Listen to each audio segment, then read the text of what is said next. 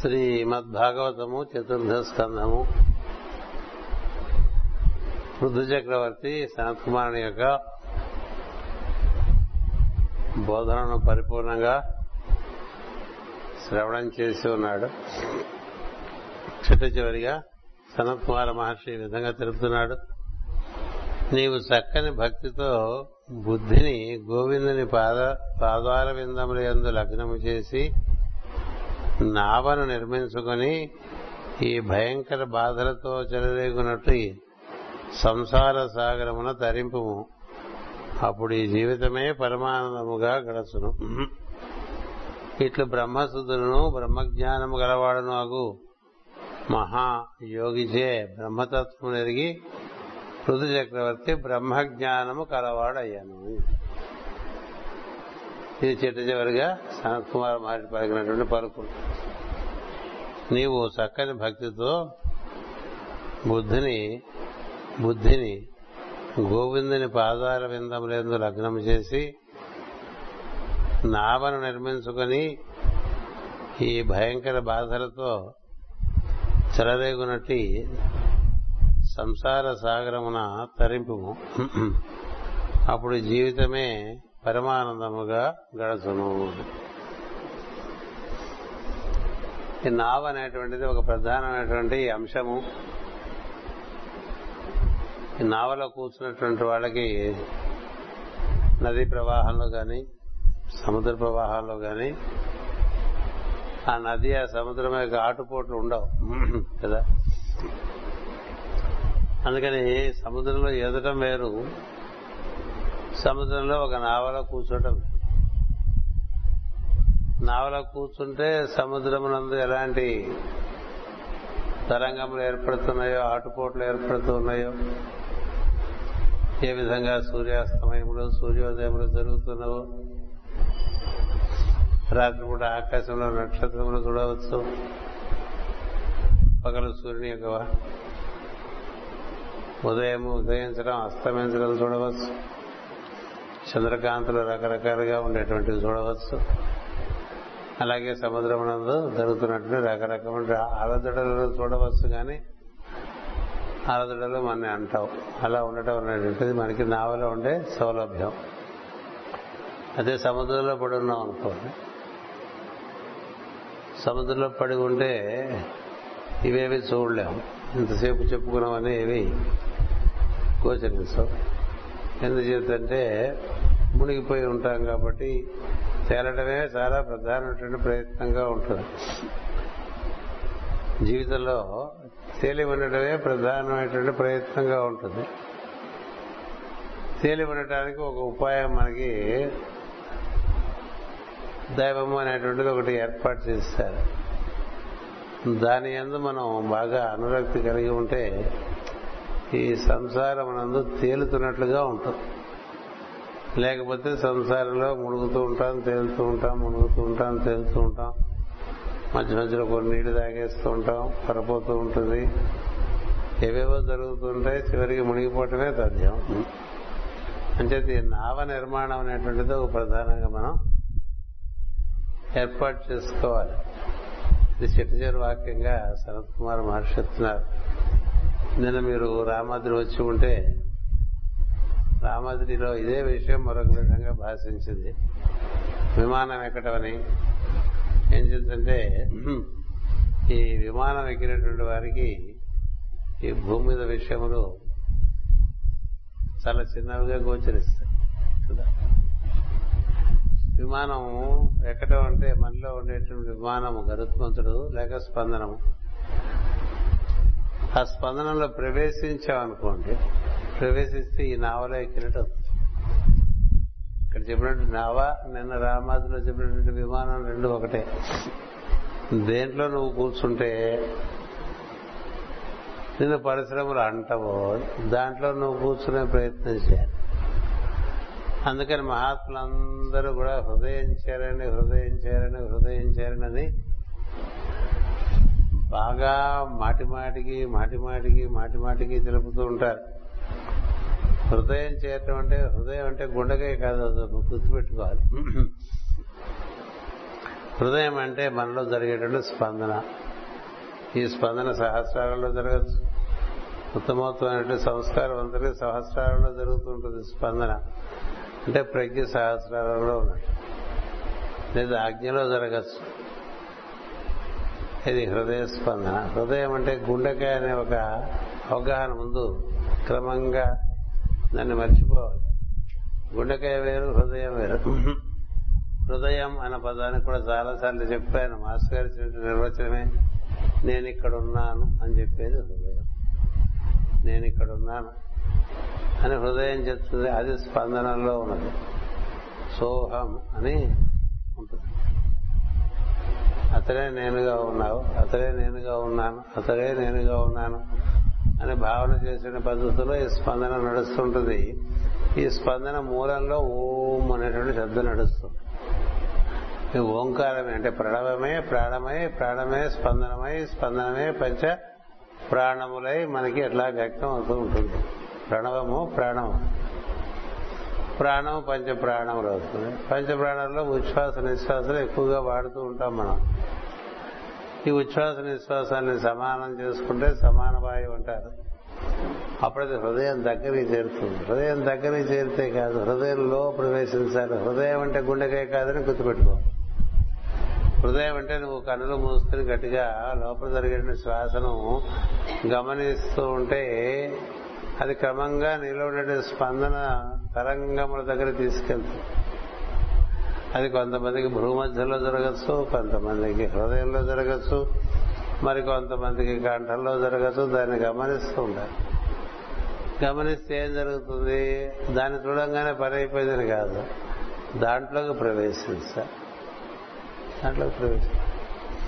అందులోకి ప్రవేశించిన వాడికి ఇంక బయట ప్రపంచం అంతగా అంటదు.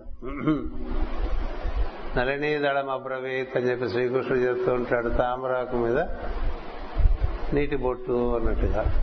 నీటి బొట్టుకి తామరాకు కానీ తామరాకి నీటి బొట్టు కానీ అంటాం అది తామరకు ఉండేటువంటి గొప్పతనం. తామర ఆకుకి ఆ విశిష్టమైనటువంటి గుణం ఉన్నది. దేని మీద నీరు పడ్డా ఆ నీరు ఇంకుతుంది. తామరాకు మీద పడ్డ నీరు ఇంకదు. అట్లా మా ముత్యంలాగా తడతడ తడతడ ఆడుతుంది అంచేత మనకి ఏది ప్రపంచంలో ఉండే విషయములు మనం వాటిని అనుభవించడమే తప్ప అది లోపలికి ఇంకదు. ఇంకదంటే లోపల బాధ పెట్టదని అర్థం బాధ పెట్టదని ఒకటి మరొకటి మాట ఇప్పుడు మనం వికారణ సంవత్సరంలో ప్రవేశించాం కాబట్టి ఓ సన్నివేశం యొక్క వికారం మనకు ఉండదు సన్నివేశాలు రకరకాలుగా జరుగుతుంటాయి కదా. ఎన్నో రకాలుగా సన్నివేశాలు జరుగుతుంటాయి. రోజుకో రకంగా ఉంటుంది. ఒక్కొక్క మాసంలో ఒక్కొక్క రకంగా ఉంటుంది. ఒక్కొక్క సంవత్సరంలో ఒక్కొక్క రకంగా ఉంటుంది. ఈ బాల్యావస్థ యవనావస్థ మధ్యస్థ నుండి వయసు వృద్ధాప్యం వీటిలో ఎప్పటికప్పుడు మారిపోతుంటాయి సన్నివేశాలని కదా. సినిమా కథలాగా జరిగిపోతూ ఉంటుంది. ఆ జరుగుతున్న కథలో మనం వికారం చెందకుండా ఉండటం అనేటువంటిది ప్రధానం. ఈ సంవత్సరాన్ని వికారినామ సంవత్సరం ఎందుకన్నారంటే చాలా తొందరగా మనం సన్నివేశాలకి వికారం ఓ సన్నివేశానికి మనకు ఉండేటువంటి సహజమైనటువంటి స్థితి కోల్పోయి అక్కడ ఉన్నటువంటి స్థితి మన మీద ప్రభావం చూపుతూ ఉంటుంది. చూడండి మనం అందరం క్రికెట్ మ్యాచ్లు చూస్తూ ఉంటాం. అక్కడంతా ఆవేశంగా జరుగుతుంటే మనలో కూడా అంత ఆవేశం రాక్కర్లేదు. అలాగే సినిమా చూస్తూ ఉంటాం. సినిమాలో ఏవేవో జరుగుతుంటే అక్కడ చూపించే ఆవేశక ఆవేశాలు ఇక్కడ మనకి రాక్కర్లే. అందుచేత సినిమా చూస్తుంటే అభినివేశం అయిపోతుంది. కదా అభినివేశం అంటే ఇద్దరు కూడా చెప్పాను ఊసర వెళ్ళి ఆ ఉన్న సన్నివేశాన్ని వాటిలో మారిపోతుంది.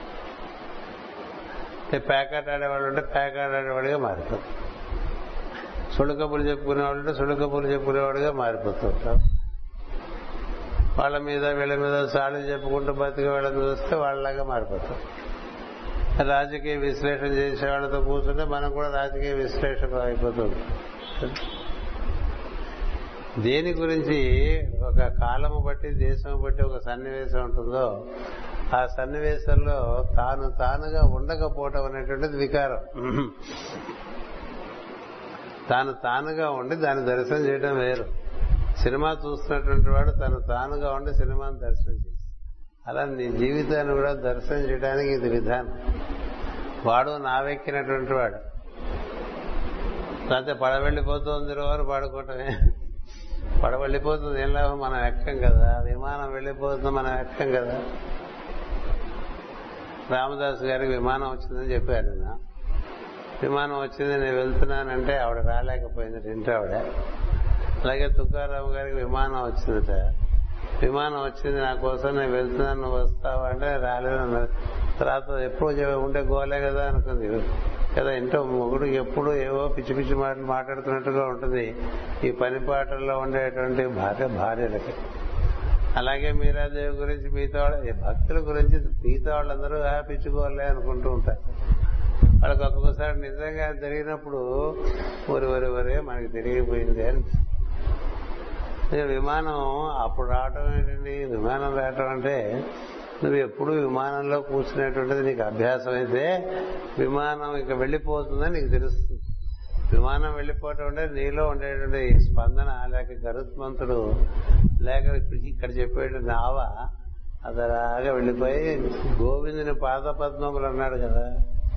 గోవిందుని పాదపద్మములు అంటే సృష్టి నిర్మాణ క్రియ చెప్పినప్పుడు మీకు చెప్పాను. విరాట్ పురుషుని యొక్క పాదములు మన శిరస్సు అంది ఉంటాయి. అది మనకి ఏడవ లోకము పైనుంచి కిందకి ఏం చెప్పి. ఏడవ లోకంలో ఉత్త ఏడో స్థితిలో అంటే మన భూలోకంలో మనకి మూలాధారం. భూలోకం అయితే ఆ తర్వాత స్వాధిష్టానం భూలోకం అయితే మణిపూరకం సువర్లోకమైతే హృదయం మహర్లోకమైతే విశుద్ధి చక్రము జనోలోకమైతే ఆజ్ఞ తపోలోకమైతే సహస్రం సత్యలోకము. ఈ ఏడు ఏడు లోకాలు చెప్తుంటాం. ఓం భూవు ఓం భువ ఓం సువాహ ఓం మహాహ ఓం జనాహ. ఓం తపహ ఓం సత్యం అంటూ ఉంటారు ఆ సత్యలోకంలోకి అక్కడ అక్కడ భగవంతుని యొక్క స్పర్శ ఎప్పుడూ లభిస్తూ ఉంటుంది. అందుకని అన్నమాచార్య వారి పాటలో కూడా భగవంతుడి పాదాల దగ్గర ఆయన ఉన్నాడు అక్కడ పాడుకుంటూ ఉన్నాడని చెప్తూ ఉంటారు కదా? అంచేత భగవంతుని యొక్క పాదములు చేరటం అంటే సహస్రారం చేరటం. ఈ సహస్రారం చేరాలన్నా ఆజ్ఞ చేరాలన్నా విశుద్ధిలోకి ఉండాలన్నా హృదయమందు చేరాలన్నా ముందు నువ్వు స్పందనలో ప్రవేశించాలి. ఈ స్పందనలో ప్రవేశిస్తే నావెక్కినట్టు. నావెక్కిన వాడికి భయం లేదు ఎందుకంటే ఈ ప్రాణములు శరీరాన్ని వదిలేస్తే ఒక ప్రతి జీవుడికి ఏదో సమయంలో ఈ ప్రాణములు శరీరాన్ని వదిలేసే సమయం ఉంటుంది ఎందుకంటే ఆయు ప్రమాణమున ఒకటి ఉంది ప్రతి వారికి. కదా? ఆయు ప్రమాణము ఒకటి ఉన్నది కాబట్టి నువ్వు అందులోనే కూర్చున్న పనులన్నీ చేసుకుంటున్నావు అనుకో. అది నువ్వు అది వెళ్ళిపోయే సమయం వస్తే నువ్వు దాంతో పాటు వెళ్ళిపోతావు. ప్రాణగతులను పట్టుకుని వెళ్ళిపోవటం జరుగుతుంది. లేకపోతే ఏం జరుగుతుంది? నువ్వు ఉండిపోతావు ప్రాణాలు వెళ్ళిపోతాయి. ఉండిపోతావు. అదే నేను చెప్పాను ఎయిర్పోర్ట్లో బోర్డింగ్ గేట్ దగ్గర కూర్చున్నా విమానం ఎక్కలేని వాళ్ళు ఉంటారు. ఇదో కారణం. వినబడలేదండి అనౌన్స్మెంట్ అంటారు కదా. ఎవరికి అనౌన్స్మెంట్లు వినపడవు ఈ అనౌన్స్మెంట్ వినబడ్డవాడు వెంటనే అప్రమత్తులై ఆ గేట్లోంచి లోపలికి వెళ్ళి విమానంలో కూర్చుంటాడు. అట్లా వినబడినటువంటి వాడు తుకారాము అలా వినబడినటువంటి వాడు ధర్మరాజు అలా వినబడినటువంటి వాళ్ళే మహాత్ములందరూ కూడా. ఎందుకని ప్రాణములు ఇంకా శరీరాన్ని వదిలేస్తున్నప్పుడు ఆ ప్రాణ స్పందనం చేయించేటువంటి గరుత్మంతుడే కదా విష్ణువు యొక్క వాహనం అంటాం. మన వాళ్ళు చక్కని సమన్వయాలు ఇచ్చారు. ఏం చేద్దంటే ఈ స్పందనమే గరుత్మంతుడు అన్నారు. ఆ స్పందనానికి అటుపక్క విష్ణుమూర్తి ఉన్నాడు అంటారు ఇటుపక్క నువ్వు ఉన్నావు. నువ్వు గరుత్మంతుడు ఆయన యొక్క కాళ్ళ యొక్క గోడతో పట్టుకుంటే నువ్వు గిలగిల చాలా పదునుగా ఉంటాయి. ఏం చేత?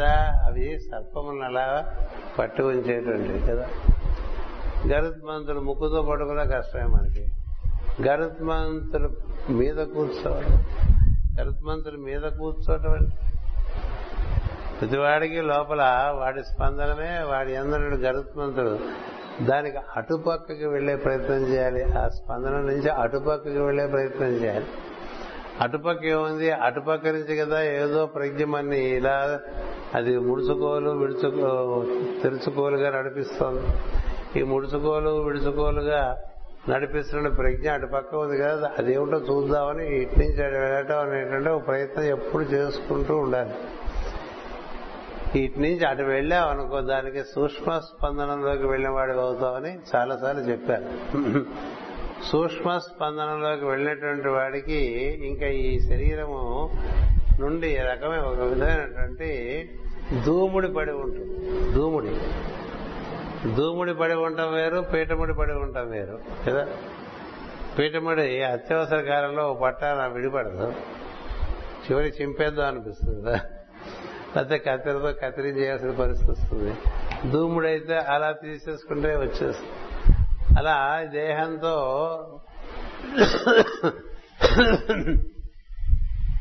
దేహంలో ఉండటం కాకుండా దేహంతో ఉండటంగా వాడు సులభంగా ఊర్ధ్వగతికి ప్రయాణము కాలము నిర్ణయం చేస్తున్నది. కాలుడు రూపంలో ధర్మస్వరూపమైన దైవమే మా దేవుడని చెప్తాం. ఆయన ప్రాణాలను తీసుకెళ్ళడానికి వచ్చినప్పుడు నువ్వు కూడా ఆ ప్రాణాలతో స్వచ్ఛందంగా వెళ్ళిపోతావు భీష్ముడు అలాగే వెళ్ళిపోయాడు. ఆయన పద్యాలన్నీ చదువుకుంటూ ఉంటాం. నేను వెళ్ళిపోయే టైంకి ఈయన వచ్చి నా పక్కన నిలబడ్డాడని పద్యం ఎంత బాగుంటుంది. నేను ఎందుకని వెళ్ళిపోతున్నప్పుడు నేను గురించే తలుచుకుంటూ ఉన్నాను. ఆయనకి ఎంత వాత్సల్యం వచ్చి ఇక్కడే నిలబడ్డాడు. దగ్గరుండి తీసుకెళ్ళడానికి వచ్చాడండి అది భీష్ముడు ఆ పద్యం మీకు అంటే మనం పద్యాలతో చదువుకుంటాం కానీ ఆ భావాన్ని బాగా లోపల మనం నిక్షిప్తం చేసుకుని దాన్ని బాగా చింతన చేస్తే మనకి ఎంత రసానుభూతి కలుగుతుందో చెప్పలే చెప్పలే మనం. అంచేత ఎవేళ ప్రాణము లేను విడుతునందాక ఇదే మహాహర్షుడై ఆనందంగా ఉన్నట్టండి ఎందుకని? తీసుకెళ్ళడానికి వచ్చానని. తీసుకెళ్ళడానికి వచ్చానని. మహా అసలు ఎలా వచ్చాయన? నాలుగు చేతులతో వచ్చాటండి. కృష్ణుడికి మనం రెండు చేతులు చూపిస్తాం కదా? నాలుగు చేతులతో వచ్చాడంటే అర్థం ఏంటి? ఆయనే చతుర్భుజుడు ఆయనే చతుర్ముఖుడు. అలాంటి వాడు అట్టి అఖే కాయంబు విడుసు కామకర్మాది నిర్మూలనుండే యోగి ముక్తి నందు అట్టి సర్వేశ్వరుడు అఖిల దేవతంసుడు ఎవ్వేళ ప్రాణము లేను విడుతున్ అందాక ఇదే మహాహర్షుడై వికసిత బదనారవిందుడై వచ్చే నేడు నాలుగు భుజములు కమలనాభ నయన యుగము కళ్ళు అట్లా విసుకుని పద్మాలగా ఆనందంగా అందం ఆనందం కలిగించేటువంటి అందంతో ఉన్నటువంటి కళ్ళు. ఒప్ప కన్నుల మందుడనున్నవాడు కన్నుల ముందటనున్నవాడు మానవేశ్వర మానవేశ్వరుడు అంటే అక్కడ మానవుల్లో ఈశ్వరుడు అంటే ధర్మరాజు అని అర్థం. అందుకన్నా అక్కడ ఎవరు లేరు. మానవేశ్వర నా భాగ్య మహిమ చూడు అని. ఇది ఎంతటి భాగ్యం అయి ఉంటుందో. ఏమి చేసినో పుణ్యం ఇతని కూర్చి భీష్ముడు ఇది చదువుకుంటాం కాదు. ఏమి చేసినో నా భాగ్య మహిమ చూడు ఏమి చేసినో పుణ్యం ఇతని అంచేత భగవంతుని నిత్యము నిద్రలోకి వెళ్ళే ముందు ఈ విధంగా స్మరించుకుంటూ హృదయం లోపల ఉండేటువంటి స్పందన అటుపక్క దైవం ఉన్నాడని భావన చేయాలి. ఆ దైవానికి మీకు ఇష్టమైనటువంటి రూపం ఏర్పాటు చేసుకోవచ్చు. ఎందుకంటే మనం అంతా రేహంలో ఉన్నాం కాబట్టి మనకి రూపములు బాగా అలవాటై ఉంటాయి. రూపములు అలవాటై ఉండటం చేత ఒక రూపం ఏర్పాటు చేసుకోమని చెప్తుంది భాగవత మార్గం. దివ్యమైనటువంటి రూపం కాంతివంతమైన రూపం అందమైనటువంటి రూపం నాలుగు భుజాలు శంకు చక్రాలు గదాపద్మము ధరించిన రూపం వికసిత వదనంతో ఉన్నటువంటి రూపం చిరునవ్వు ఉన్న రూపం బాగా తెలుసుకున్నటువంటి కన్నులు ఉన్నటువంటి రూపం ఎన్నిసార్లు వర్ణించుకున్నామో ఈ నాలుగు స్కంధాలు చదువుకునేప్పుడల్లా. అలాంటి రూపం ఒకటి లోపల మన స్పందనానికి వెనుక అటుపక్క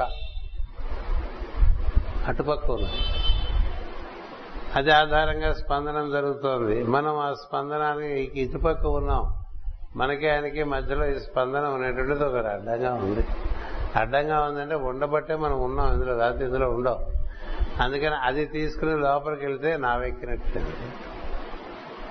ఇలా నావెక్కాలంటే వాడిని గురించి బాగా స్మరణ జరగాలి వాడిని బాగా బయట దర్శనం చేస్తూ ఉండాలి. ఎప్పుడు ఏం చూసినా దానిగానే భావన చేసుకుంటూ ఉండాలి. ఏం జరుగుతున్నా అందులో ఉండేటువంటి మూలమైన విషయాన్ని గుర్తు తెచ్చుకుంటూ ఉండాలి. ఇలా చింతన అనన్యమైనప్పుడు అది నిలబడేటువంటి అవకాశం ఉంటుంది.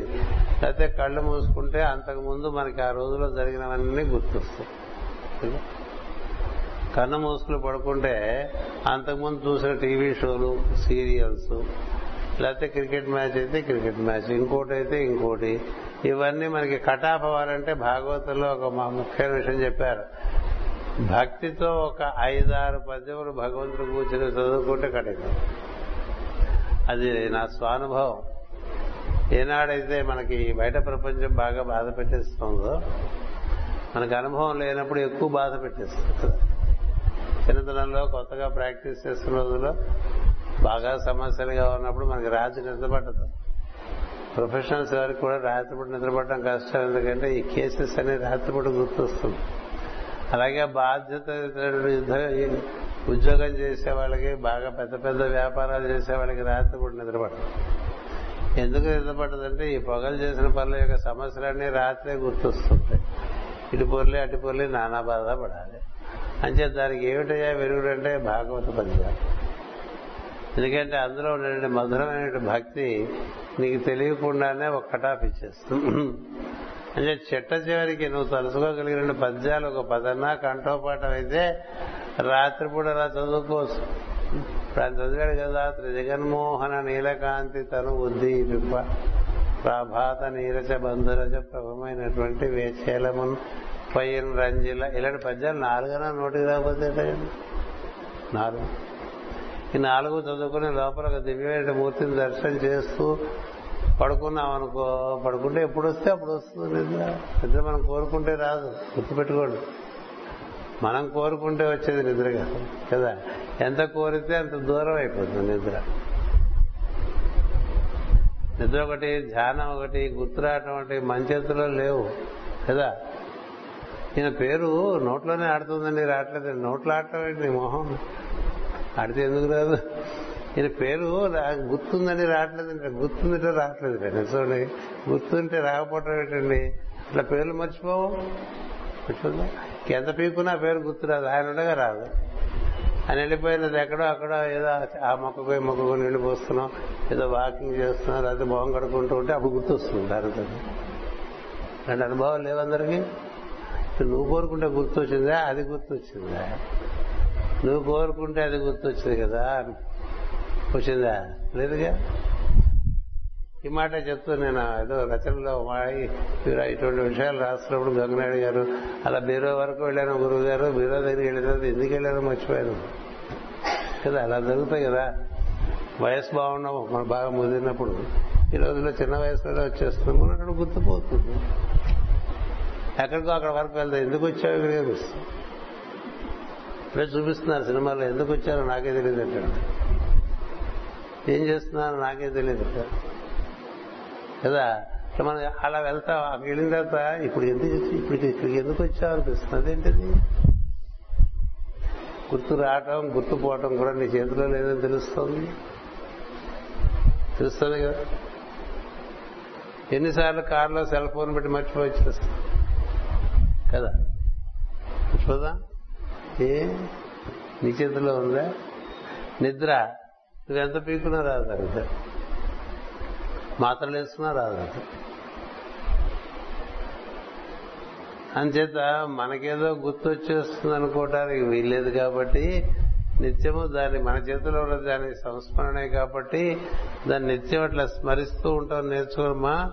నేర్చుకుంటే బాగుంటుంది. నీకు ఎంత తెలిసినా పనికిరాదని చెప్తున్నాడు.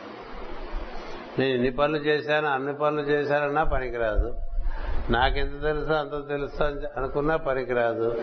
నీకు మొత్తం యోగాభ్యాసం చేయడం అంతా బాగా వచ్చినా పనికిరాదు. ఆ టైంకి అట్నుంచి అడిగి నేను అనుగ్రహించాలి అంచేత ఓ పని చేసి నువ్వు ఆ నావెక్కిస్తే అన్నాడు.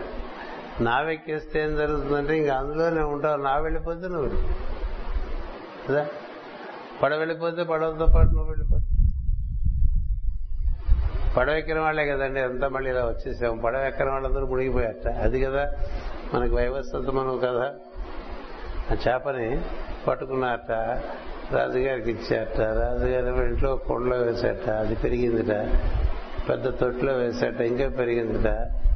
ఇదేంటి పెరిగిపోతుందని మర్నాడు పెద్ద తటాకంలో వేసేట అంతకన్నా పెరిగిందిట. ఊరి ఇది ఏదో సమానంగా లేదని అది సముద్రంలో విడిపెడుతుంటే అప్పుడు ఆయన చెప్పాడు పిచ్చివాడా నీకోసం వచ్చారా? శుభ్రమైన వాళ్ళందరినీ ఏరుకో పడవ తయారు చేసుకో ఇందులో ఎక్కువ తీసుకుపోతారు. అట్లా వెళ్ళిపోయే ముందు చెప్పినా కూడా ఎవరు ఎక్కరు తెలుసా? చెప్పినా కూడా ఎవరు ఎక్కరు. ఆ, ఏదో అంటుంటాడే ఈ రాజుగారికి పిచ్చెక్కింది అనుకుంటారు? పిచ్చెక్కిందని కదా ఇప్పుడు పడవ ఎక్కడేమంటే? మనం అంతా మన బోర్డు పనులు పోయినాయి కదా అని ఎవడ ఎక్కలేదు. వెళ్ళిపోయింది. పడవ ముడిపోయింది మన కథలు ఉన్నాయి మనకి ఉన్నాయి వాళ్ళకి ఉన్నాయి పాశ్చాత్య దేశాల్లో ఉన్నాయి కథలు. అంచేత నువ్వు పడవ ఎక్కి కూర్చొని పని చేసుకోమని చెప్తున్నాడు. ఇక పని చేసుకోవడం ఏంది? నేను పనులన్నీ అయిపోయి వెళ్ళిపోదాం అనుకుంటేమో వీళ్ళు వచ్చారు. కదా? అన్నీ అందరికి అప్పచెప్పేశారు పృథు చక్రవర్తి. అప్పచెప్పేసి అందరి యొక్క అందరికీ చేయవలసిన బోధంతా చేసేసాడు భగవంతుని యొక్క స్వరూప స్వభావాలన్నీ తెలియపరిచేశాడు. ఏం చేద్దంటే అంతకు ముందే ఈశ్వర సాక్షాత్కారం అయింది. ఇప్పుడు తాను అన్ని అందరికి అప్పచెప్పేసి వెళ్ళిపోయి తపస్సు చేసి ఇందులోంచి బయటికి వెళ్ళిపోవడానికి వేచి ఉండాలి అంతే. ఇంకో మార్గం లేదు. మనం వెళ్ళిపోదాం అనుకుంటే వెళ్ళిపోలేం. గుర్తుపెట్టుకోండి పనులన్నీ అయిపోయినా వెళ్ళిపోవటం మన చేతిలో లేదు. వేచి ఉండటం మన చేతిలో ఉంది. ఇంకా ఎన్నాళ్ళు ఇంకా ఎన్నాళ్ళు అంటూ ఉంటారు. బాధ బాగా బాధలు పెడుతున్నప్పుడు. కదా ఎన్నాళ్ళు ఉంచితే అన్నాళ్ళు ఎన్నాళ్ళు ఉంచారు? కొంతమందిని అప్పుడే పట్టుకుపోతున్నావు ఏంటి అంటే అంతే మరి. కొంతమంది ఏమో ఎన్నాళ్ళకి పట్టుకుపోరు. కదా. రెండు ఉంటాయి కదా మనకి. రెండు ఉంటాయి. అంచేత ఎవడెప్పుడు వెళ్ళ పడవ వస్తుందో తెలియదు. ఎవడికి ఎప్పుడు విమానం వస్తుందో తెలియదు. ఎవడికి ఎప్పుడు కార్లు వస్తుందో తెలియదు కాబట్టి ఈ శరత్ కుమారుడికి ఈ విధమైనటువంటి ఒక బోధ చేశాడు. నీవు చక్కని భక్తితో బుద్ధిని గోవిందుని పాదార విందవరిందు లగ్నము చేసి నావను నిర్మించుకొని ఈ ఈ భయంకర బాధలతో చెలరేగునట్టు సంసార సాగరమున తరింపు. అప్పుడు ఈ జీవితమే పరమానందముగా గడుచును. అంటే జీవితంలో తేలి ఉండటం వేరు జీవితంలో మునిగిపోవటం వేరు. కదా? అవీజ్ లైఫ్ అంటే కూడా ఒక్కొక్క రకంగా ఉంటుంది వాళ్ళ జీవితం లాగుతూ ఉంటారు కొంతమంది జీవితం ఒకడే క్రీడాప్రాయుడిగా నిర్వర్తించాడు. కదా? క్రీడే అదంతా క్రీడగా నిర్వర్తించలేదు బాధ్యతగా నిర్వర్తించాడు. ఈయన బాధ్యతలు కూడా చాలా క్రీడగా నిర్వర్తించలేదని ఇటుకున్నాను కదా? కృష్ణావతారం అది అవతారం అన్నది దాని పరిపూర్ణమైనటువంటి భగవతత్వం దిగుతుంది. అంచేతనే ఇక్కడ గోవిందుని పాదాల విందములు అంటాడు. అది చాలా విచిత్రమైన విషయం. చిట్ట చివరికి జరగవలసిన గోవిందుడేంటి ఇంకా పుదు చక్రవర్తి కదండి ఎప్పుడు కదా. సృష్టి మొదల్లో కదా. భూమి మీద మానవులు ఏర్పడి వారందరికీ సుస్థిరమైనటువంటి జీవన విధానం ఇచ్చిన కథ. అప్పుడు గోవిందుడేంటి గోవిందుడు ఎప్పుడూ ఉన్నాడు. తర్వాత వస్తుంది మన తెలియపరుస్తారు ఆ రహస్యాలు. వీరుంటే ఇవాళే చెప్పేస్తా. అంచేత ఈయన అవి బ్రాహ్మణుడు వాళ్ళతో చెప్పి వాళ్ళు ఇంక మేము బయలుదేరుతామన్నట్టుగా సనక సరందనాథులు సంసిద్ధులు అవుతుంటే అందరికీ పాద నమస్కారం చేసుకుని పూజించాడు సార్. పృథు చక్రవర్తి. పూజించి నేను మీకు ఇప్పుడు ఏమి ఇవ్వగలను? మీరు నాకు ఇంత బోధ చేశారు. అందరికీ అన్ని ఇచ్చేసిన తర్వాత వచ్చారండి అందరికీ అన్ని ఇచ్చేసాడు ఆయన. ఇచ్చేసి మొత్తం రాజ్యంలో ఉండేటువంటి బ్రహ్మవేత్తలకి అప్పచెప్పాడు రాజ్యాన్ని. వాళ్ళైతే చక్కగా నిర్వర్తిస్తారు. మిగతా వారికి అంత బాగా తిరిగిపోవస్తుంది చాలాసార్లు సృష్టిలో రాజ్యాల్ని బ్రహ్మవేత్తలకి అప్పచెప్పారు అంచేత పరశురాముడు కూడా ఆ విధంగానే కష్టముడికి అప్పచెప్పేస్తాడు మొత్తం. ఇరవై ఒక్క సార్లు భూమి చుట్టూ తిరిగి విజయాలు సాధించినటువంటి పరమ పరశురాముడు నాకెందుకు ఇదంతా అని అప్పచెప్పారు ఎందుకని వాళ్ళైతే ఎవరికి అప్పచెప్పాలో వాళ్ళకి అప్పచెప్పాలి ఎవరి చేత ఏది నిర్ణయం చేయాలి ఎవరు ఏ పనులు చేయాలనేటువంటిది బ్రహ్మవేత్తకే తెలుస్తుంది అందరికీ తెలియదు. అందుకని అన్ని అప్పచెప్పేశాను సంపదలని నా కొడుకులను కూడా వాళ్ళకి అప్పచెప్పేశాను. ఊరికే వాళ్ళు నామకే వస్తే వాళ్ళ ఐదుగురు కొడుకులు ఉంటారు. కానీ వాళ్ళని నడిపించడానికి బ్రహ్మవేత్త. ధనమంతా ఇచ్చేసాను అన్ని ఇచ్చేసాను నేను నా భార్య ఉన్నాం. మేము కూడా వనముకి వెళ్ళి అక్కడ తపస్సు చేసుకుందాం అనుకుంటున్నాం. ఈ సమయంలో మీరు వచ్చి ఇంత అద్భుతమైనటువంటి పరిపూర్ణ బోధన చేశారు.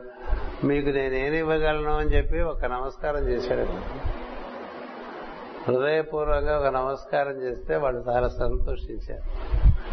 సంతోషించి అంతకన్నా ఏం కావాలి? వాళ్ళది అందుకుని అదృశ్యులు అయిపోయారండి అదృశ్యులు అయిపోతే ఈ పృథు చక్రవర్తి అంటే అంతా ఇంకా చదవట్లేదు. ఎందుకంటే చాలా మీరు ఎక్కువసేపు ధరించలేనంత విషయాలు ఉంటాయి కొన్ని కొన్ని.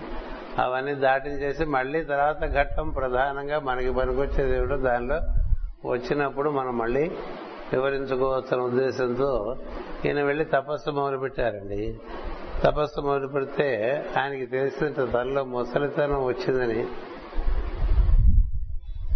మనకి తెలియట్లే ముసలితనం వచ్చిందో లేదో వచ్చిన వాళ్ళకి. కదా? అతడు ఒకనాడు తన ఎందు ముసలితనము చూసుకొనను. ఆత్మజయ అయిన భూమిని ఆత్మజులకు అప్పచెప్పాను ప్రజల చింతతోనూ ఆతులతోనూ కూడి చూస్తుండగా పృథు చక్రవర్తి భార్య సమేతుడై సాట్లేని సరి వెళ్ళాడండి. తపస్సు చేసుకున్నాడండి. తపస్సు చేసుకుంటే కాలక్రమం సిద్ధించిన తపస్సుతో సమస్త కర్మ మర్మములను భస్మము చేశాడు ఇంకా మళ్ళీ రావడానికి ఏం మిగలకుండా చేసుకున్నాడు. ఇది చెప్తారు యోగంలో యోగాగ్ని దగ్ధ కర్మలు యోగీశ్వరుడు అని అంటే ఇంక మళ్ళీ పుట్టడానికి అవకాశం లే అంటే ఏమైనా పనులు ఉంటాయి కదండి మళ్ళీ ఆఫీస్కి వెళ్ళాలి.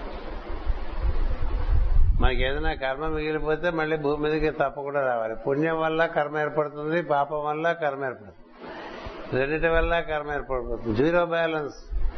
కష్టం. బ్యాలెన్స్ షీట్లో క్రెడిట్ అన్నా ఉంటుంది డెబిట్ అన్నా ఉంటుంది. అంతేగాని రెండు సున్నా అయిపోవటం కష్టం. ఆ తపస్సు చేసి దాన్ని నిర్వర్తించుకో. ఏం చేత తనకున్న పుణ్యం అంతా అందరికీ పనిచేస్తారు పాపం ఎలాగో తనే నిర్మూలించుకుంటాడు ప్రాయశ్చిత కర్మలు చేసుకుంటూ క్రమంగా. ఆ విధంగా అంతా దగ్ధం చేసి ఆయన తపస్సు చేసిన సమయంలో అతనికి ఆత్మీయన పదమునకు అర్థమైన జ్ఞానం అవగతమయ్యాను. ఆత్మయను జ్ఞానము అర్థమైన జ్ఞానం అవగతమయ్యానంటే ఆత్మతత్వము తెలిసింది. ఆత్మతత్వం తెలియటానికి మనలో ఎప్పుడు చెప్పుకుంటూనే ఉంటాం. పొరలన్నీ దాటి లోపల మూలంగా ఉండేటువంటిది ఆత్మతత్వం. ఈ ఆత్మ పరమాత్మతో కూడి ఉంటుంది. ఈ ఆత్మతత్వం తెలియగానే ఆత్మీయన పదమునకు అర్థమైన జ్ఞానం అవగతమయ్యాను. ఆత్మస్వరూపుడుగా నిలబడటకు ఒక స్వరూపము కావాలను. ఆత్మస్వరూపులు ఆత్మస్వరూపులు అంటూ ఉంటారు కదా. ఆత్మస్వరూపుడు అంటే ఆత్మ కూడా ఒక స్వరూపం ఏర్పాటై ఉంటే అది మనకి ఒక సౌలభ్యంగా ఉంటుంది. అందుకని ఆత్మస్వరూపుడుగా నిలబడటకు ఒక స్వరూపము కావలను. శ్రీకృష్ణుని రూపమే ఆ స్వరూపముగా స్థిరపడాను. అది అప్పటికి శ్రీకృష్ణుడు మనం ఎరిగిన శ్రీకృష్ణుడు లేడు కదా? అంటే అంటే చతుర్భుజములతో కూడినటువంటి నీలమైనటువంటి ఆకాశం కలిగినటువంటిది మనం చెప్పుకుంటుంటాం విరాట్ పురుషుడు కదా. సూర్యచంద్రులే కన్నులుగాను ముఖమే అగ్నిగాను ఇంద్రుడుగాను శ్వాసలే అశ్విని దేవతలుగాను ఇట్లా మనం పదిహేను ప్రధానమైనటువంటి విశ్వ దేవత లక్షణాలతో కూడినటువంటి ఒక విరాట్ పురుషుని రూపం ఒకటి మనకి అంతకుముందు తృతీయ స్కంధంలోనే ఆవిష్కరింపబడింది. దాని రూపమే కృష్ణుడి రూపం. అదే దర్శనమిస్తూ ఉంటాడు విశ్వరూపంగా. అందరికీ శ్రీకృష్ణుడు. అట్లా స్థిరపడేటకు శ్రీకృష్ణుని కథాంశములు చెప్పుకున్నట్టు ఎందు ఆసక్తి జనించాను. ఇది చూడండి విచిత్రం. ఇది చెప్పాలి అందుకని ఇక్కడ ఆగాను నేను. అట్లా స్థిరపడటకు శ్రీకృష్ణుని కథాంశములు చెప్పుకున్నట్టు ఎందు ఆసక్తి జనించాను. కృష్ణుని గురించి చెప్పమే కదా అసలు భాగవతం మొదలు పెట్టారు కృష్ణుని గురించి చెప్పమంటే ఎంత చెప్పుకుంటూ వచ్చారండి? ఇదంతా కృష్ణుడే అన్నారు. కదా? ఇప్పుడు ఈయనకి అప్పటికే కృష్ణ గురించి తెలుసుకోవాలనిపించిందండి దీనికి మాస్ గారు ఇచ్చిన వివరణ నా భూతో నా భవిష్యత్. ఎవ్వరు చెప్పలేదు. నేను గుండెలు మీద చేవేసి చెప్పగలను ఇలా చెప్పగలగానే ఇలా రాయగలిగిన వాడు కానీ ఎవ్వరు లేరు. కనుకనే ఇది రహస్య ప్రకారం. ఎవరు చెప్పలేదు? మాస్ గారు చెప్తున్నారు ఈ విధమైన సాధన నరజాతి పరిపూర్తి చెందుటకు కృష్ణావత కృష్ణావతారం వరకు పట్టినని అర్థం. అంటే ఈ విధంగా ఆత్మస్వరూపాన్ని అవగాహన చేసుకోవడం అనేటువంటిది పరిపూర్ణంగా స్థిరపడటానికి కృష్ణావతారం వరకు టైం పడుతుంది మిగిలిన నరజాతి కథల వలనే కృష్ణావతార కథ కూడా ప్రతి మహాయుగమునందును జరుగుతుండను. అది నరజాతి పరిపూర్ణముగా అవతరించు కథ. దానికి ఉన్ముఖముగా నరుని ఆత్మ పరిణామ కథయే పృథు చక్రవర్తి కథ. పృథు చక్రవర్తితో మొదలుపెట్టి కృష్ణుడితో పూర్తయిందండి నరజాతి కథ. ఇంకిప్పుడు నరజాతికి సిలబస్ అంతా అందుబాటులోనే ఉంది. నిర్వర్తించుకోవడం ఒక్కటే మిగిలింది. కాలక్రమం ఏర్ప ఇది ఏ పరిపూర్ణముగా అవతరించదు దానికి ఉన్ముఖముగా నరుని ఆత్మ పరిణామ కథయే పృథు చక్రవర్తి కథ. ఏ కథ తర్వాత ఇది వినండి ఇది నేను మాస్టర్ గారి గురించి చెప్పిన విషయం ఇందాక. ఏ కథ తర్వాత ఏ కథ జరుగునన్నది కాలక్రమం ఏర్పడటం బట్టి ఉండును. కాలమందు కథలు పూర్వాపరములుగా జరుగుట భౌతిక దేహము ధరించిన లోకం వారికి మాత్రమే వర్తించు భౌతిక లోకంలో ఉండే వాళ్ళకి ఒక క్రోనలాజికల్ ఆర్డర్లో ఉంటాయి అన్ని ఈవెంట్స్. అంటే ఉదాంధ్రాతోటి ఉదాంధ్రాతోటి ఉదాంధ్రాతోటి. ఆత్మలోకంలోకి వెళ్ళినప్పుడు అన్ని సైమల్టేనియస్గా పాతవి కొత్తవి అని ఉంటాయి రాబోయేవి అంతకుముందు వచ్చి వెళ్ళిపోయినవి అవన్నీ కూడా ఉంటాయి. కంకరెంట్గా ఆకాశం. ఈ పెద్ద విషయం ఇది. కదా? యద్భూతం యచ్చ భవ్యం అంటూ ఉంటాం కదా? పురుష సూక్తం చదువుతూ అతడే భూతము అతడే భవిష్యత్తు చదువు చదువుతాం భూత భవిష్యత్తులు రెండు ఎవరికి తెలుస్తుందంటే ఆత్మదర్శనకు తెలుస్తుంది. జరుగుతుంది మన జన్మ ముందు ఎంత జరిగింది అంతకు ముందు ఏం జరిగింది అవన్నీ చాలా చిల్లర విషయాలు. అసలు ఈ భూమి మీద కాదు ఈ సృష్టిలో ముందేం జరిగింది తర్వాత ఏం జరిగింది తెలిసినటువంటి వాళ్ళు మహర్షులు. వాళ్ళు చెప్పిన విషయాలకి క్రోనలాజికల్ ఆర్డర్ భౌతికమైన విషయాలకే ఉంటుంది మిగతా విషయాలకి భౌతికమైన ఆర్డర్ ఉండదు. దీని తర్వాత ఇది జరిగింది దీని తర్వాత ఇది జరిగింది దీని తర్వాత ఇది జరిగింది జీవిత చరిత్రలు రాస్తూ ఉంటాం కదా. ఆ క్రమం కేవలం ఏడవ లోకం భౌతిక లోకానికే రిలవెంట్ అని చెప్తున్నారు మాస్టర్ అక్కడ కథలు అది ఏకకాలంలో అన్ని వర్తిస్తూనే ఉంటాయి. ఎందుకని భవిష్యత్తు ఉంటుంది భూతము ఉంటుంది. అంచేత కాలమందు కథలు పూర్వాపరములుగా జరుగుట భౌతిక దేహం ధరించిన లోకం వారికే వర్తించును. దానికి పైలోకములలో అన్ని కథలను ఆకాశమున శాశ్వతములుగా బీజప్రాయములుగా నుండును. ఉదాహరణములకు పంచాంగము చూసుకుని వారికి తిథివార నక్షత్రములు క్రమము వర్తించను. పంచాంగము అచ్చువేయు వారికి సంవత్సరం మొత్తము ఒక్క మారే తెలియదు. ఇప్పుడు ఉదాహరణ ఇచ్చారు. పంచాంగం అంతా ఒక్కసారి చూడైనా మన కదా ఈ తిథిరాతి ఇది ఇది పంచాంగం చేతికొచ్చిన మనం కూడా అంతా చూడదు వేరే సంగతి. అంచేత అట్లే సంవత్సర స్వరూపుడు జీవస్వరూపుడు పురాణ పురుషులకు పురాణ కథలనియు శాశ్వతముగా ఏకకాలికములై ఉండును. అది ముఖ్యమైన విషయం. పురాణ పురుషునకు పురాణ కథలనియు శాశ్వతముగా ఏకకాలికములై ఉండను. అందుకని ఏ కథ తర్వాత ఏ కథ అని చెప్పడానికి అంత సులువు కాదబ్బాయి. ఈ భౌతిక లోకం దాటితే అని. భౌతిక లోకం దాటితే మీకు ఇద్దరు కూడా చెప్పా. ఒక పక్క ధ్రువుని కథ జరుగుతుంటే ఉత్తానపాదుడు ధ్రువుడు కథ మరొక పక్క ప్రియవ్రతుడి కథ జరిగిపోతుంది ఇంకో పక్క కాంతమణి ప్రజాపతి యొక్క సంతతి యొక్క కథ జరిగిపోతుంది. అన్ని సైమిల్టేనియస్గా జరిగిపోతూ ఉంటాయి. అన్ని ఒక్కసారి ఎట్లా చెప్పగలరు చెప్పగల? ఒకదాని తర్వాత ఒకటి చెప్పుకుంటాం ఒకదాని తర్వాత అవగాహన ఒకళ్ళు చేసుకుంటాం. ఎప్పుడు భౌతిక లోకంలో ఉన్నప్పుడు ఆత్మలోకంలో ఉన్నప్పుడు అన్ని simultaneous existence in all place అని మాస్టర్ సివి గారు వాడు చెప్పారు. Concurrently you will know all things the past the present and the future అంచేత మను కథ జరిగిన తర్వాత కర్దమని కథ జరిగినదని కానీ అటుపైన ధువుని కథ జరిగినది గాని అటుపైన పృథు చక్రవర్తి కథ జరిగినది గాని అటుపైన ప్రహ్లాద రామకృష్ణాంధ్ర కథ జరిగినది కాని ఇటుపైన కలికి అవతార కథ జరిగినది కానీ అనుకున్నట భ్రాంతి అన్నారు ఇలా ఎవరన్నా ఎక్కడైనా రాసి ఉంటే నాకు చూపించండి. అందరూ పండితులే అందరూ ఓహో పీపుల్ తలుచుకుంటారు ఛాతీలు విరుస్తుంటారు. ఇది ఏ ఛాతీ విరవలేదు ఏ వీపులు చదువుకోలేదు ఏ ప్రదర్శనలో చేయలేదు. కృషి దర్శనం ఉన్న మనిషి కాబట్టి అలా చెప్పగలిగారు ఈ పురాణ కథలన్నయు సృష్టి అందు ప్రజాసర్గ కథలుగా ఇమిడి ఉన్నవి. అంది అన్నయూ మన పురాణములో చెప్పిన చెప్పబడట కూడా సరే చెప్పబడిన వరట కూడా సరికాదు. అది పెద్ద విషయం. మన పురాణాలు అంతా ఉంది మన పురాణాలు అంతా ఉందని ఊరికి దెబ్బలు తెరుచుకుంటూ ఉంటారు కదా. అలా లేదని చెప్తున్నాను కొన్ని కొన్ని చోట్ల కొన్ని కొన్ని కథలు బాగా బాగా ప్రాచుర్యంలోకి వచ్చినాయి. అన్ని కథలు మన పురాణాల్లో లేవని చెప్పేశారండి. ఇలా చెప్తే ఎలా ఉంటుందండి? విప్లవాత్మకంగా ఉంటుంది కదా. ఈ పురాణ కథలన్నయూ సృష్టి ప్రజాసరిక కథలుగా ఇమిడి ఉన్నవి. అందే అన్నయూ పురాణముల్లో చెప్పబడిన వరట కూడా సరికాదు. ఇంకనూ కొన్ని లక్షల కథలు మన భూమిపై మానవులకు అందనవి ఇండును. ఇతర భూగోళముల మానవులకు కొన్ని ఇండును. వారు వారిని చెప్పుకుందరు. మన భూగోళమందే ఇతర ప్రాచీన జాతులు చెప్పుకున్న కొన్ని పురాణ కథలలో అవి మన పురాణములందు లేవు. మన పురాణముల కథలు పెక్కులు మిగిలిన పుర- మిగిలిన పురాణం మిగిలిన మిగిలిన వారి పురాణముల యందు లేవు. మిగిలిన వారి అందును మన పురాణములందును సమానముగా గమనింపబడిన కథలు కొన్ని ఉన్నవి. ఉదాహరణకు మత్స్యావతార కథ జలయ ప్రళయ జల ప్రళయ కథ దేవదానవర యుద్ధము ఇవి అన్ని పురాణాల్లో అన్ని చోట్ల ఉన్నాయి అన్ని భూభగోళం మీద. మొదలుకొని మిగిలిన రామకృష్ణాది కథలు వానికి మాత్రమే పూర్వాపరములు వయో ధర్మములు జరణ మరణాదులు భూమిపై నిర్దిష్ట ప్రదేశములును ఈ కథల్లో కూడా నరజాతికి సంబంధించిన సామూహికమైన ఇతివృత్తము కొంత వ్యక్తి జీవితము సంబంధించిన ఇతివృత్తము కొంత కలిసి ఉండును.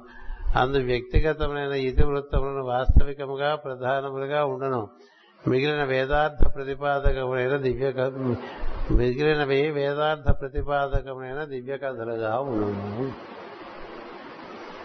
ఈ పారాగ్రాఫ్ ఉందే ఇది కేవలం పరమ గురువుల స్పర్శ చేత లభించేటువంటి విషయం. అలా మేడం బ్లాస్ కూడా సీక్రెట్ డాక్టర్లు చాలా విషయాలు.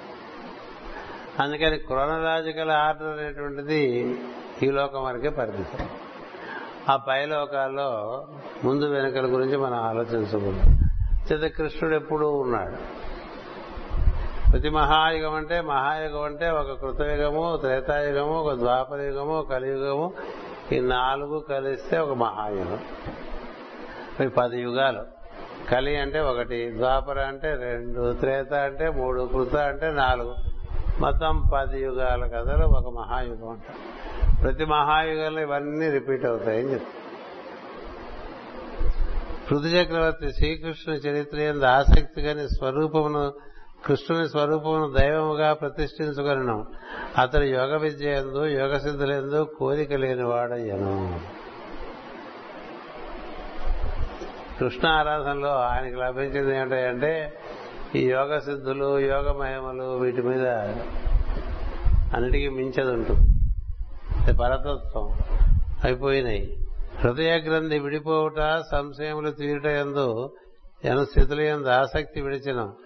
అన్ని ఆసక్తులు పోయినండి ఇది ఇందులో చేరి అందులోకి వెళ్ళి అక్కడి నుంచి అక్కడికి వెళ్ళి అక్కడి నుంచి అక్కడికి వెళ్ళి అన్ని పోయింది ఎందుకని ఆత్మస్వరూపుడైన తర్వాత ఏం జరుగుతుందంటే పరమాత్మ బ్రహ్మము. బయటంతా బ్రహ్మము. లోపల చూస్తుంటే బ్రహ్మ ఉపాసనము బ్రహ్మోపాసన అంచేత కేవలం ఆత్మయందు ఆత్మను ధ్యానము చేశాను. అది పరాకాష్ట ఆత్మయందు ఆత్మను ధ్యానం చేయడం అనేటువంటిది పరాకాష్ట అది చిట్ట చివరి మెట్టు. ధ్యానం అంటే అది. ఆత్మగా పరమాత్మను ఆత్మ లోపల మూలంగా ఉండేవాడిని ధ్యానం చేయాలి. లోపల ఉండేటువంటి వాడు ఆత్మకు ఆధారంగా ఉండేటువంటి వాడిని పరమాత్మ అంటారు. ఈ పరమాత్మని స్పృశించినప్పుడల్లా పరమాత్మ అయిపోయి బాహ్య స్మృతి పోతుంది అది సమాధి. మళ్ళీ తిరిగి వస్తే తాను ఉంటాడు కానీ మళ్ళీ అంతా బ్రహ్మంగానే చూస్తూ ఉంటాడు. అలాంటి స్థితికి వెళ్ళిపోయారండి మాస్టర్ సిబివి మనం ఎరిగిన మాస్టర్ సిబివి చాలా చాలా తక్కువ. ఆయన ఆత్మ పరమాత్మ స్థితులలో ఉండిపోయి మన కోసం యోగాన్ని ఇచ్చి మిమ్మల్ని బ్రహ్మాన్ని చేర్చడానికే నేను ఇక్కడ ఉన్నానని బ్రహ్మం చేర్చడమే. అంటే ధ్యాన స్థితిలో సమాధి అనేటువంటిది వీలు పడుతుంది. ధ్యాన స్థితి చేరటానికి ఆత్మస్థితి చేరటమే ధ్యాన స్థితి. ధ్యాన స్థితి చేరటానికి ముందు నువ్వు లోపల ధారణ స్థితికి వెళ్ళాలంటే భూమధ్యానికి వెళ్ళాలి. వెళ్ళటానికి ముందు ప్రత్యాహారం అని ఈ హృదయం నుంచి నువ్వు లోపలికి ప్రయాణం చేసుకుంటూ భూమధ్యానికి రావాలి. ఈ ప్రత్యాహారానికి రావాలంటే ప్రాణాయామం ద్వారా లోపలికి వెళ్ళాలి. అందుకని ప్రాణాయామము ప్రత్యాహారము ధారణ ధ్యాన సమాధి స్థితులు. ఇప్పుడు ఈ పృథు చక్రవర్తి ధ్యాన స్థితిలో ఉండి ఆత్మదర్శనం చేసుకుని ఆత్మదర్శనం చేసుకున్న సందర్భంలో కృష్ణుని యొక్క చింతన బాగా చేశారంటే పరమాత్మ చింతన బాగా శ్రీకృష్ణ పరబ్రహ్మణే నమ అంటారు. అందుకని ఆత్మగా తాను ఉండటానికి తనకు స్వరూపం ఉండాలి కాబట్టి కృష్ణుని భావన చేశాడు అంచేత ఆ స్వరూపంలో తాను ఉంటూ పరమాత్మను ధ్యానం చేసుకుంటూ వచ్చాడు. తాను బ్రహ్మముని తెలియటతో దేహము విడుచుటకు నిశ్చయించాడు. అని తాను బ్రహ్మమని తెలియటంతో తానే బ్రహ్మమే తానుగా వచ్చాడండి. తాను ఇంకొంచెం దిగి వస్తే తన పరిసరాలన్నీ కనిపిస్తాయి. కదా? పరమాత్మ ఆత్మగా వస్తే ఆత్మకు అంతఃకరణములుగా అహంకారము బుద్ధి చిత్తము అని ఏర్పడతాయి.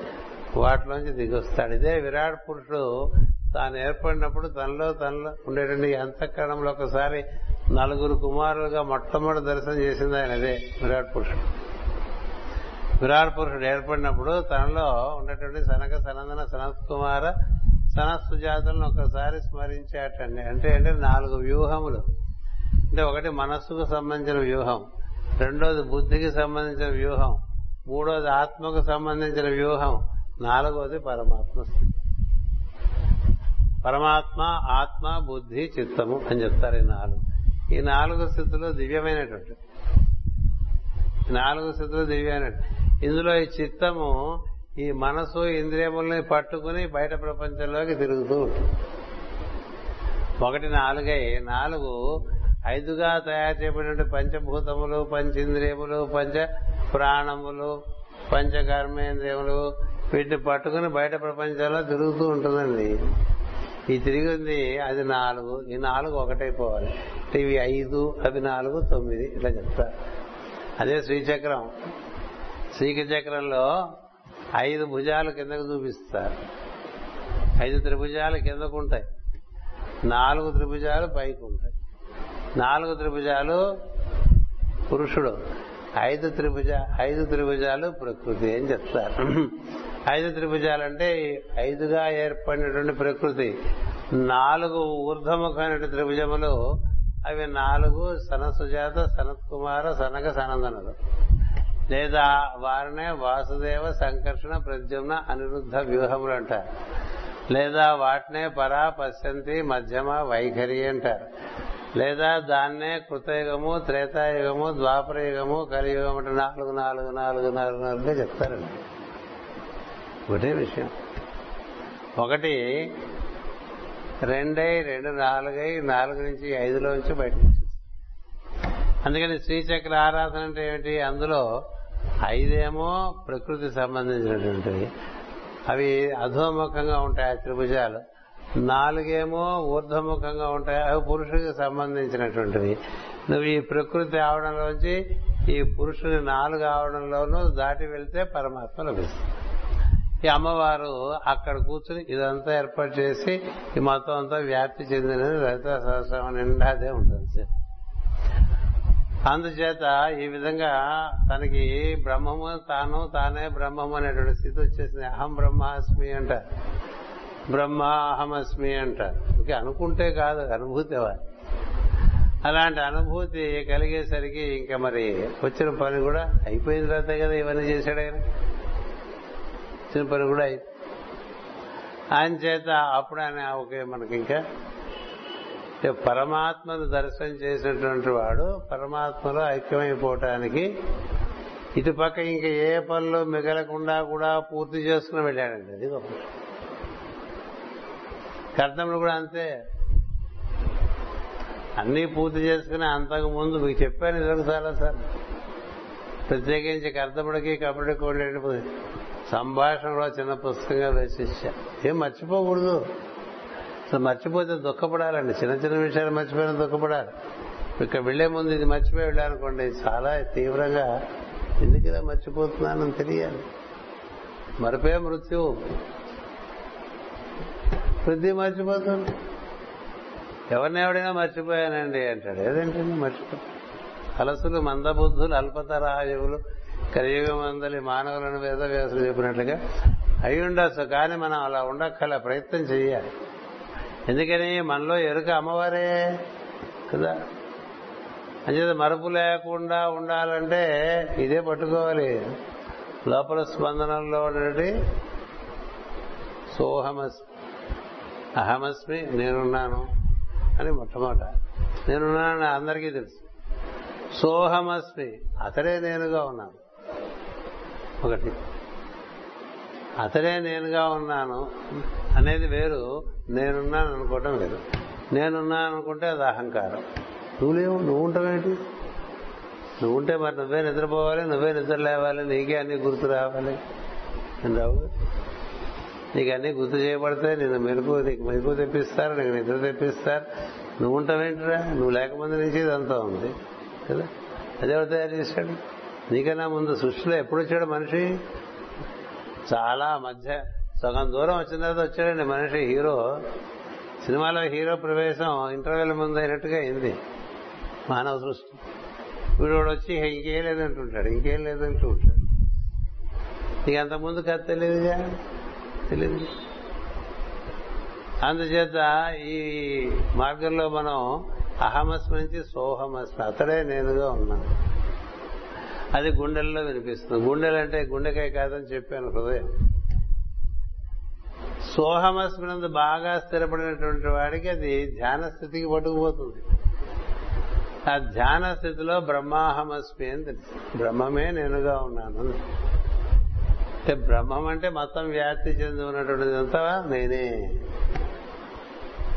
బ్రహ్మణము చేయబడ్డది బ్రహ్మము అని అర్థం. అది మొత్తం వ్యాప్తి చెంది ఏదైతే ఉందో అదే నేను అదే నీవు. పాటలు ఉన్నాయి తెలుగులో కదా?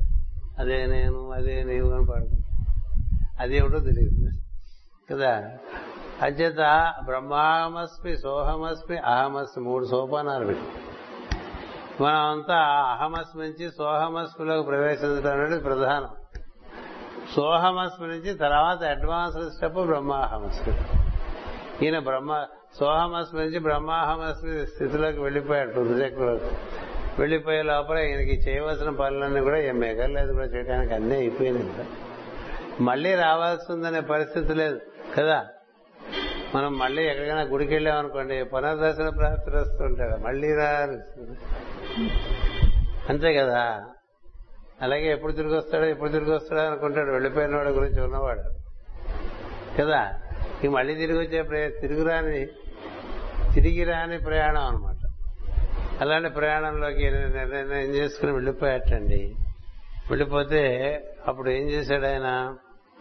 అతడు సిద్ధాసనమున కూర్చుండి ఇంక వెళ్ళిపోదాం నిర్ణయం చేసి ఇది మాటి మాటికి వస్తుంది. ఎవరు మహాత్ముల శరీరం వదిలినా ఈ ప్రక్రియ భాగవతంలో ఇచ్చారు. ధృతరాష్ట్రుడి దగ్గర నుంచి అందరి విషయంలో ఇచ్చారు. ధృతరాష్ట్రుడు. ఆయనంత మహానుభావుడు ఆయన తమాష చూడండి అంత మమకారం టక్కర పోయింది. అదొక్కటి పోయేసరికి ఆయన్ని మిగతా అంతా ఫస్ట్ క్లాస్ అయినా. అదొక్కటే. బాకీ ఫస్ట్ క్లాస్ అయిన మన ఏదో పాట విన్నాను.